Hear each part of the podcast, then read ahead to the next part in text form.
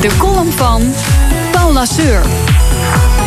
Wat bezielt mensen die niet tegen herrie kunnen om bij Schiphol te gaan wonen?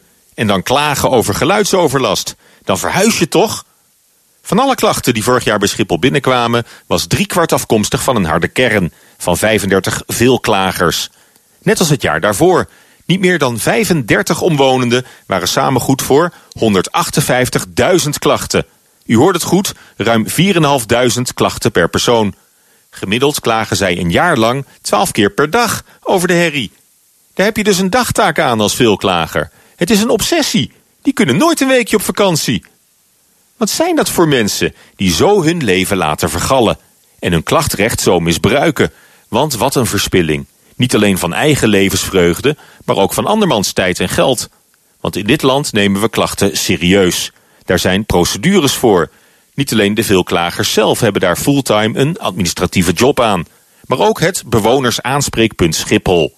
Dat is het loket dat geacht wordt al die honderdduizenden klachten zorgvuldig af te handelen. Zonder dat iemand daar trouwens iets mee opschiet, want Schiphol groeit intussen gewoon verder. De luchthaven en de veelklagers houden elkaar gegijzeld in een hopeloze padstelling. Want herrie of niet, Mainport Schiphol blijft een belangrijke banenmotor en aanjager van de economie. En daarom wordt deze bureaucratische hel al jaren in stand gehouden. Hoog tijd om dit voorgoed de wereld uit te helpen. Voor slechts 35 mensen moet dit toch snel en pragmatisch te regelen zijn? Gewoon die woningen opkopen, plus een verhuisvergoeding. Want wat kost dat nou helemaal voor 35 man? Natuurlijk wil je slecht gedrag niet belonen met een oprotpremie. Maar dat moet dan maar. Het zou ook niet voor het eerst zijn dat de overheid een klein zetje moet geven om zijn doel te bereiken. Met de melkveehouders was het ook zo gepiept vorige week. Niet dat boeren snel klagen over hun bestaan, integendeel. Maar ze staan wel in de rij om hun bedrijf te beëindigen... nu de regering daar een stopsubsidie tegenover stelt.